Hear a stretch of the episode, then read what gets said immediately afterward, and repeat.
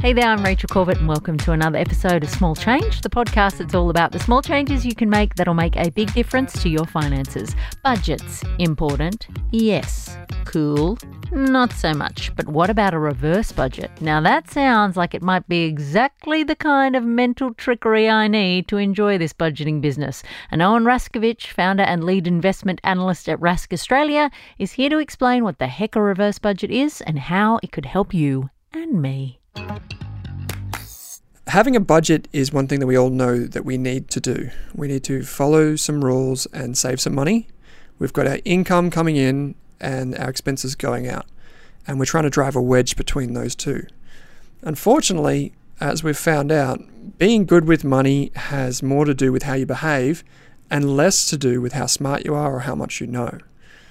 Most budgets follow a typical rule like I'm going to spend 50% of my money on my needs, 30% on my wants, and 20% on my financial goals like long term investing. That's called a 50 30 20 budget. Unfortunately, not all budgets fit all needs, and everyone is a little bit unique. We all have different experiences that kind of set the scene for how we interact with money and how we end up saving and spending later on in life. The idea of a reverse budget is to kind of flip that on its head in a way.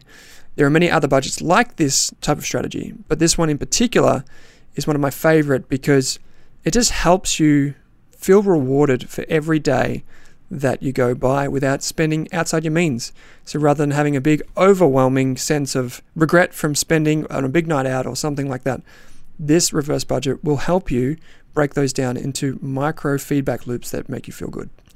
So instead of dishing out all of your money and all of your spending money in particular for the month, so let's say you get paid on the first of every month or the last of every month, you've got maybe another 30 days before you're paid again. Instead of spending all of that money, you know, on the first weekend you get that, why not put it in a separate bank account and then automate it into your transaction account so it pays you 1/30th every day of the month? So let's say you have $1,000 and there are 30 days. There might be $33 of discretionary money spent. And that goes into your bank account. And then you know you're getting paid every day.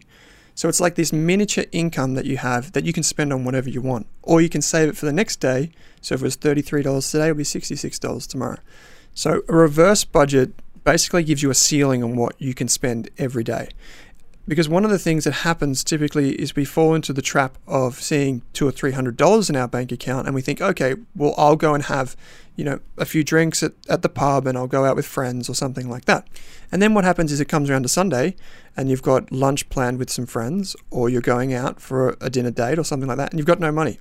So you end up dipping into the money that is actually for things like your rent and your mortgage. So we're trying to avoid that with a reverse budget. By setting a ceiling a daily ceiling on the limit for that spending. And it's actually surprisingly reassuring every day when you see that amount of money coming in because you know how much it is. And that's where that feedback loop comes in. It's a positive feedback loop. Hey, I didn't spend my $33 today. I only spent, you know, 20. And then you've got 13 left over and it rolls over to the next day. And then all of a sudden you feel like a great saver because you didn't spend the day before. And that's really fulfilling. Who doesn't want to get paid every day? This is something I could get on board with.